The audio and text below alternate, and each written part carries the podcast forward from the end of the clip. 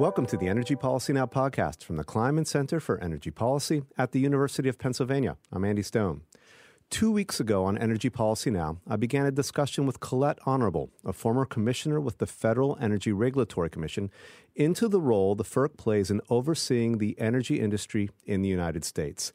The FERC, which is a vitally important agency that tends to fly under the public radar, regulates the country's bulk natural gas and electricity markets. The FERC's decisions influence the price we pay for energy and the environmental impacts of our energy consumption. Today, the FERC finds itself at the center of intense debate over the extent to which environmental and climate concerns should factor into the shaping of our energy system. Two weeks ago, Colette introduced the FERC's mandate in history. On today's podcast, we'll take a look at the key issues the FERC is now grappling with, including how to incentivize the development of clean energy while balancing economic and energy supply considerations. We'll also look at the growing tension between states and the FERC around state efforts to subsidize low carbon energy. Colette, welcome back to the podcast. Thanks, Andy. Great to be back. So, Colette, we did a backgrounder on the FERC in the last episode. So, today I thought we just would jump into the challenges that the FERC is grappling with. And it seems that these challenges can be broadly put into two categories one is jurisdictional, and the other is environmental. Could you introduce the, the overriding issues? Absolutely. And you've started our second discussion here very nicely. FERC is um, tackling two, I would say, very broad challenges, and it certainly has a lot on its plate these days for certain.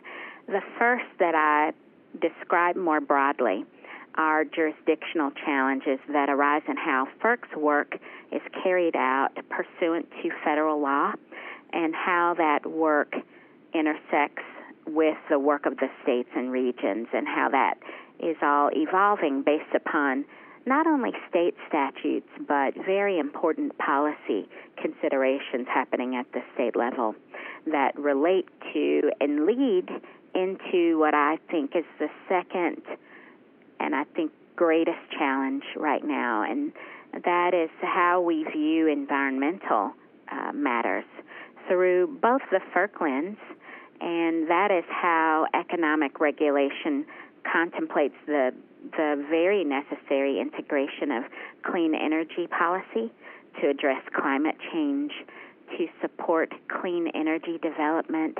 So much of that work is happening at the the state level and how these policies intersect with what is happening at FERC. And so we're in a new age and time.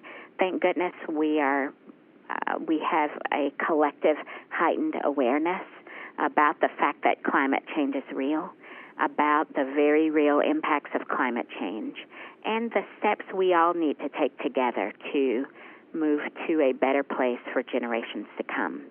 And so that awareness is challenging a process that is rooted in federal statutes that were written decades ago. Um, but we've seen FERC attempt to make some effort to shift and move in that direction, although some would tell you they're not shifting enough. And so I think this creates a number of challenges in terms of how energy is integrated, how infrastructure is developed, how our regional market processes and transmission planning and cost allocation processes are evolving or not, depending upon who you ask, to meet these uh, very real challenges.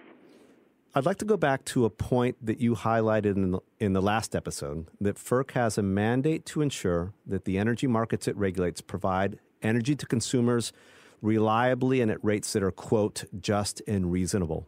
Why is this mandate so central, and, and how might this mandate be challenged today? So, if we think about FERC's role, FERC in the first instance is an economic regulator, and that means it is created by Congress to sit in judgment of the rates that utilities and those in the energy sector pass along to consumers. So, in the first instance, FERC is not an environmental regulator but an economic one, and under the Federal Power Act, Congress charged FERC with the role of overseeing the reliability of the grid. What that means And I think consumers really take it for granted. I know I certainly did before I learned more about the work. What this means is that every time a consumer in their home, his or her home, flips the light switch at a business, if they turn on the lights and start the assembly line or start the arc furnace or start moving a crane, consumers and people in the business sector expect the electricity to be there unless there is a severe weather event or an act of God or some unusual disruption or interruption to the flow of electricity. And that is FERC's job to make sure that that is happening across the U.S. and more broadly in, in some places in North America. This work is overseen at FERC, but the duties of ensuring that those reliability standards are carried out is actually delegated to an electric reliability organization called NERC, the North American Electric Reliability Corporation. All of this is mandated by Congress. Now, FERC also has the job to carry out its duties pursuant to other laws. We'll talk about some of those shortly. But as it relates to ensuring just and reasonable rates, FERC stands in the gap for consumers, and their role, therefore, is to make sure that the costs that are incurred by utilities, many of which are then paid by consumers, that those utilities, many of which are monopolies, should only be allowed to be paid by consumers if they are fair, just, or reasonable. And that means that these costs must pass a certain level of scrutiny. For instance, they must relate to electric facilities or equipment that is in use or will be in use to benefit consumers. And also, another example may be the costs that are expended by utilities. Um, in the industry, we say there is no gold plating. That means the utility cannot charge the highest amount or build the biggest and best. What is necessary to ensure reliable service and service at a just and reasonable rate? And so there is a very important and inherent consumer protection role that FERC plays. Now, there's some debate that FERC's mandate, as you, as you just described, is actually potentially out of date, and that climate should be given the same priority as economic and reliability concerns, particularly as climate change has become such an issue in the last few years. What are your thoughts on this? I have a few thoughts on this question, Andy, because FERC clearly has a duty, though it's not in the first instance an environmental regulator like the EPA. It does have duties which Congress mandates pursuant to NEPA, the National Environmental Policy Act, as well as other laws, that it must consider environmental impacts in the carrying out of its work in several instances. And we are now in this age of enlightenment and a requirement that FERC consider, in particular, with a number of the uh, decisions that we're seeing from the courts lately FERC must do a better job in reviewing the environmental impacts of several types of projects in particular. Uh, interstate natural gas pipelines, we talked about those in our previous podcast, and also liquefied natural gas terminal sitings.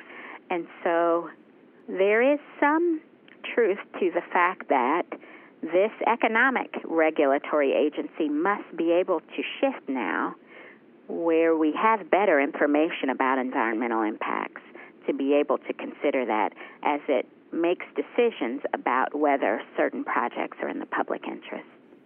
So, in the electricity markets, the FERC and the states are now at odds over a variety of clean energy incentives, and that goes into the whole climate discussion that we've just been having. How, how is this debate over the incentives now playing out? it's really interesting to sit back now after my tenure at FERC and see how it actually has been evolving and growing over the past um, maybe 10 years. FERC's work in this area has been consistent, though some would say not perfect, and I would be one of those, because of the challenges inherent in what is happening at the state level. And it's amazing, terrific work. But how we respect the diversity of the states and how we work cooperatively with the states to ensure that their important work is integrating well into wholesale electricity markets, which are overseen and governed by FERC. We have been on a journey for some time to really understand what these conflicts are and how they can be resolved in ways most favorable to consumers. As recently as May of 2017, FERC held a technical conference, and I believe we talked a little bit about it in the last podcast. But the reason I mention it here is because of your question. It really highlighted the significant challenges happening at the state level and the terrific progress, even though um, the U.S. unfortunately decided to withdraw from the Paris Climate Accord. We've seen states, mayors, corporations rise up, and it's really been the most beautiful prologue to that unfortunate part of our energy history. We've seen a galvanization and a collective desire to move ahead with meeting those goals. So we have mayors with climate goals. We have a number of governors and legislatures that have developed wonderful and ambitious uh, climate goals in some instances. And now we have to make sure that we can support that at the regional level where wholesale markets are operating uh, and in keeping and in recognition of the authority of FERC to um, regulate those markets. It really gets down to understanding how capacity markets, in particular, which are planning for the future delivery of resources, and this rolls up into the broader duty of FERC to ensure reliability. The markets, as we discussed previously, are the place where uh, sellers of various energy resources bring their wares, and there is an auction that occurs, and those resources are provided to certain locales around the U.S. through these regional constructs. But we now have to do our jobs better because we are in this age of enlightenment about the energy we use, where it comes from, how it's consumed, and how it's generated.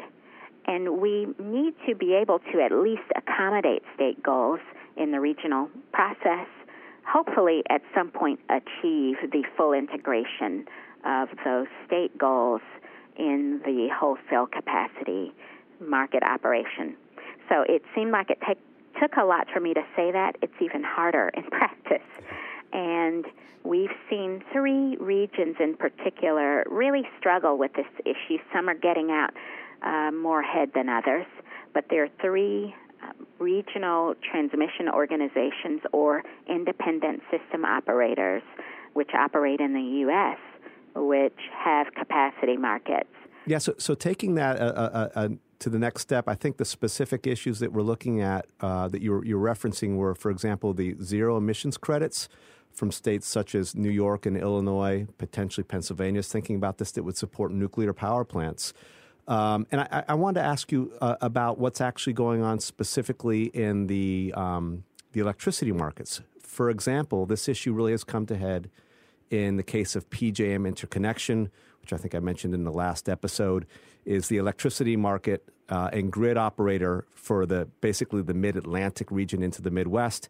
Um, and PJM is struggling to balance state subsidies, such as the zero emissions credits for nuclear, with the competitive aspects of its market. And it's currently at an impasse waiting for a FERC ruling on this issue. Can, can you explain? Certainly.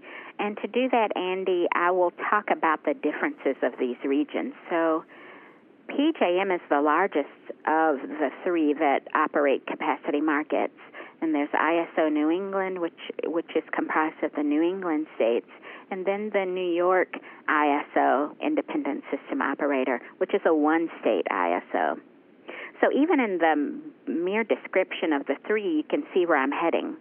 It may be much easier for the New York ISO to uh, galvanize and find a pathway forward, even though all of this is quite complex.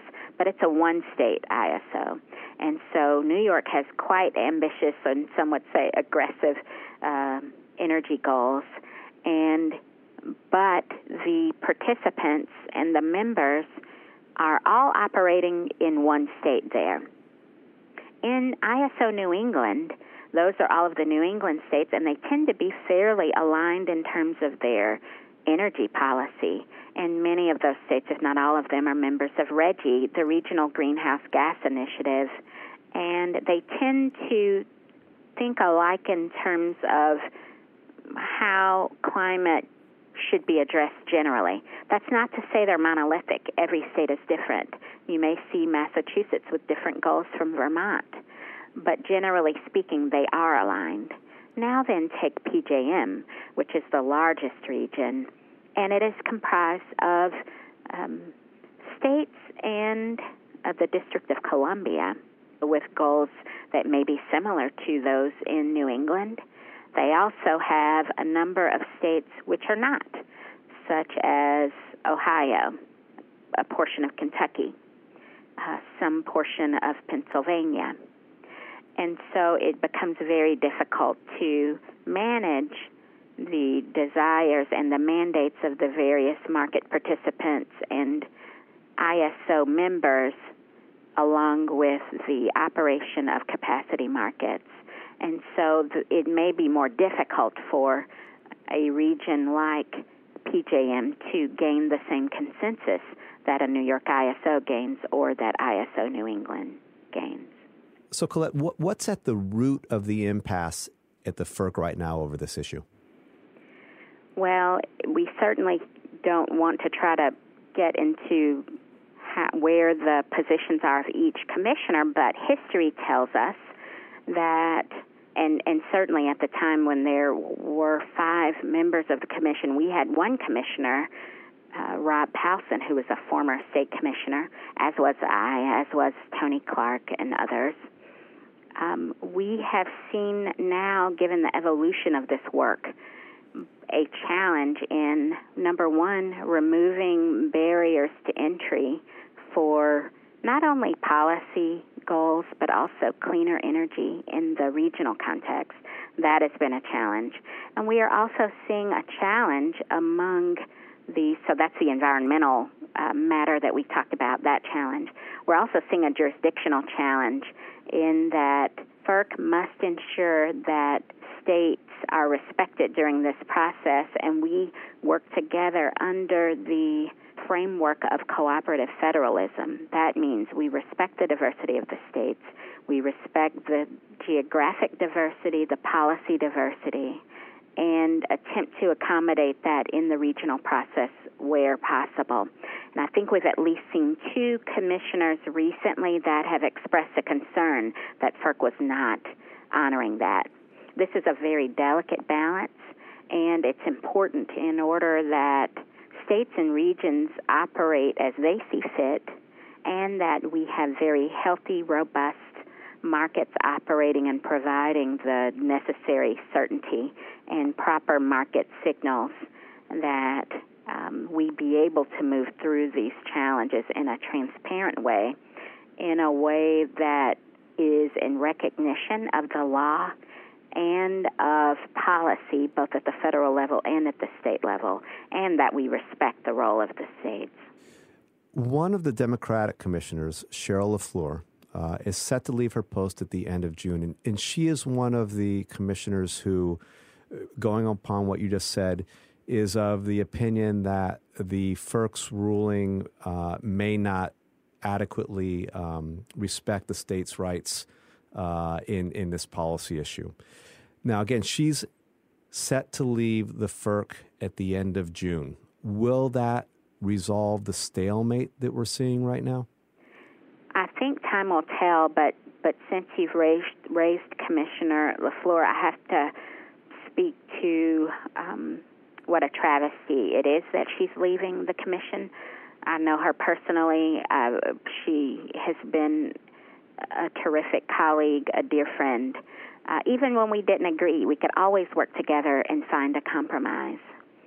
But she knows the market construct better than any commissioner with with which I've been acquainted in recent years, and so it's unfortunate uh, because of her. She's from the New England region, and because of her experience there in the sector, she's just tried to be a student of it, and she's been committed to resolving the problems.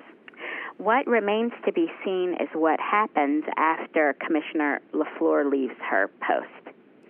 On the commission now are Chairman Neil Chatterjee, Commissioner Rich Glick, and Commissioner Bernard McNamee, two Republicans and a Democrat. But more importantly, we have to take a look at um, their views on these issues and whether they're able, quite frankly, to reach a consensus.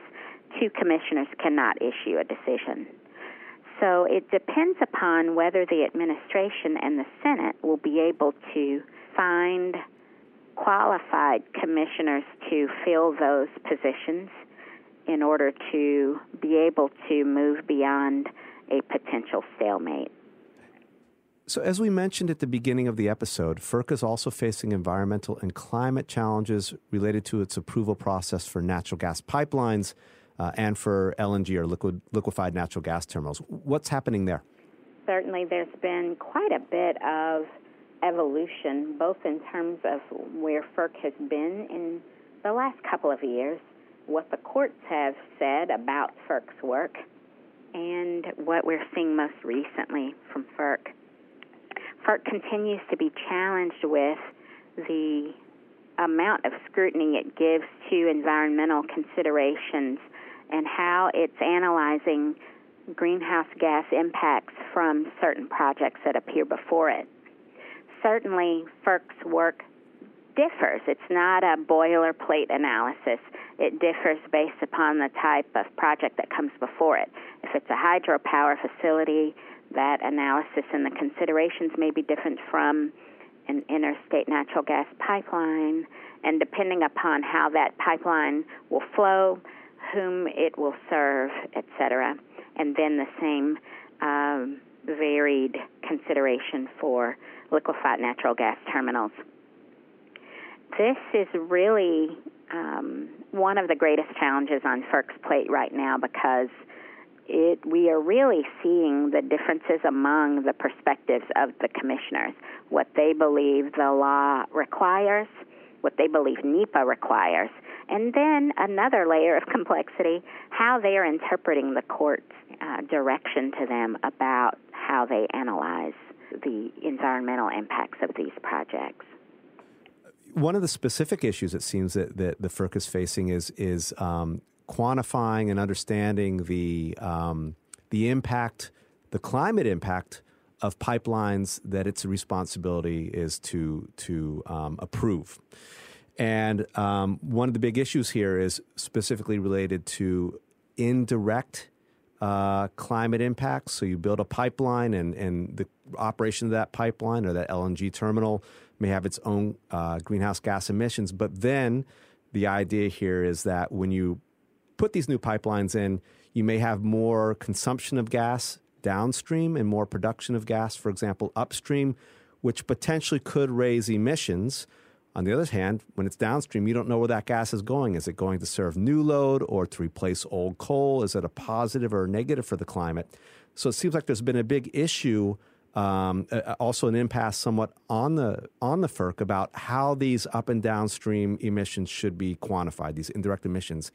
Interestingly enough, in 2017, the DC Circuit Court ruled that uh, the FERC must consider fully these up and downstream emissions, these indirect emissions. The FERC, though, said that this is not um, practicable. Um, can you tell us a little bit more about what's going on with that conflict and where it stands right now? Certainly. And it is, in the first instance, FERC's duty and mandate to pass judgment on the project. But then this is very important for consumers those who are aggrieved can appeal that decision to the DC Court of Appeals.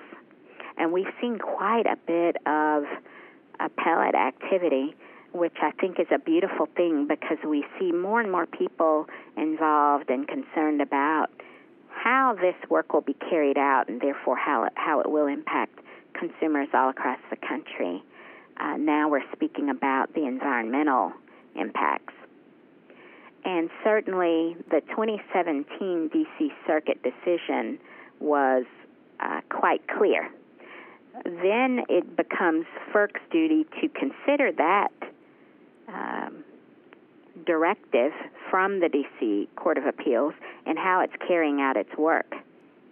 We are still seeing FERC challenge with um, what it sees its role as in terms of evaluating these um, indirect impacts of greenhouse gas emissions. The court was very clear, in particular with downstream projects. Um, that can be quantified. We can get some understanding of the upper bound and, and even lower bound, but if we were going to just look at upper bound estimates, um, how that should be considered as FERC determines the environmental impact of these projects. We've seen a split still among the commissioners, although we've seen some projects moving ahead, even as recently as um, in the last couple of weeks, where FERC recently approved a project but also included more of an analysis of the downstream greenhouse gas emissions, and that that allowed Commissioner LaFleur to sign on to the project. I believe that we still see both Commissioners LaFleur and Glick holding the opinion that more can and should be done, and Commissioner Glick has spoken out recently about the fact that that must be done, and that is required under NEPA and under recent court um, rulings, and that there is a pathway to do it.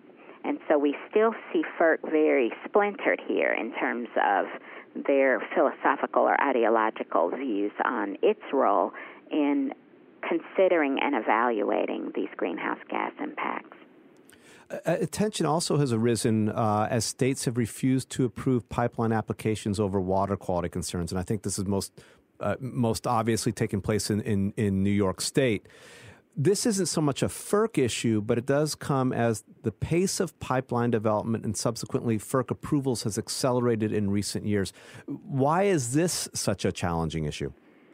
Well, it's challenging because of the duties that are given to both FERC and to the states. This particular provision that you've referenced, Section 401 of the Clean Water Act, it falls squarely within the wheelhouse of state environmental agencies. So your state may have a state environmental quality agency, your state could have a state EPA agency. And that agency is required to consider the impacts of such projects on water quality, and that's a very important role. Their mandate is an environmental one, not an economic one, but they have a really important duty to carry out to make sure that that water quality throughout the states and regions is protected. So the the work that happens at FERC to consider whether to issue or allow a certificate of convenience and necessity to be granted is very different from this the state consideration under a section 401 permit but there is still quite a bit of uncertainty here where FERC may approve a project and then at the state level it may be rejected. Now, certainly, the, it is well within the state's jurisdiction to reject a matter uh, based upon the law, based upon environmental impacts that may not be mitigated. It is not permitted for states to not approve a permit because they don't like gas or because they have a 100% renewables goal. For political they reasons, ha- essentially. Correct, for political reasons. They have to apply the law. We also have seen some gamesmanship of 401 processes in certain states where they may push off or ask a, a developer to withdraw and refile an application. The courts have recently said that is not permitted, and should a state go beyond that one year period, they will waive their their ability to review that Section 401 uh, application. So we've seen some movement there by the uh, an interpretation of duties by the courts on the 401 permit side as well. Now, now, FERC is currently involved in a review of its pipeline review process, something that began about a year and a half ago. Um, and, and that current process that the FERC uses actually dates back about two decades. What's going on with that process? Do we have any updates, and what changes might we see? That has been an issue that has been looming for several years. And certainly, you're correct. The pipeline uh, review process um, hails in part through the mandates we discussed, but also through a 1999 policy statement that FERC developed back two decades ago, as you said, which really needs reviewing. As we have looked now over the past 10 years at how uh, pipeline matters have moved through the agency, questions are now arising about whether more scrutiny is needed to consider what need is required in order to gain a certificate. And also, should there be some regional view of need? Should policy considerations come into play? For instance, the needs in terms of energy sources or resources in a particular region. And then finally, what is required in terms of the types of agreements that are considered. We call them precedent agreements in the business. What types of projects should qualify for need? Are those projects that serve communities? Are those projects that serve businesses? Are those projects that serve an LNG facility, etc.? And so the evolution and movement in the sector prompts some to believe that we really do need another look at this policy statement. I would suggest that there are a number of issues that may be waiting for a full iteration of the commission. This may be one of them. And I believe once we have the full five contingent of five commissioners. Correct and it probably would be better if FERC is going to contemplate a policy that would potentially be on the books for another two decades, that they have a full body of commissioners who bring the diversity of thought and perspective in order to consider the future of how these projects are considered for the benefit of consumers. And by the way, that would um, apply, generally speaking, for interstate natural gas pipelines. But clearly, the work happening with regard to hydropower facilities, LNG facilities, uh, those processes um, would be continuing as they are pursuant to uh, the federal law and FERC policy and precedent. Colette, thank you for talking. Thank you. It's been great to visit with you once again. Today's guest has been Colette Honorable, former commissioner with the Federal Energy Regulatory Commission and a partner in the Energy and Natural Resources Group with the Reed Smith Law Firm in Washington, D.C. For more energy policy insights and the latest news and events from the Kleinman Center, visit our website. Our web address is kleinmanenergy.upenn.edu. And get the latest news from the center by subscribing to our Twitter feed at Kleinman Energy. Thanks for listening to Energy Policy Now, and have a great day. You.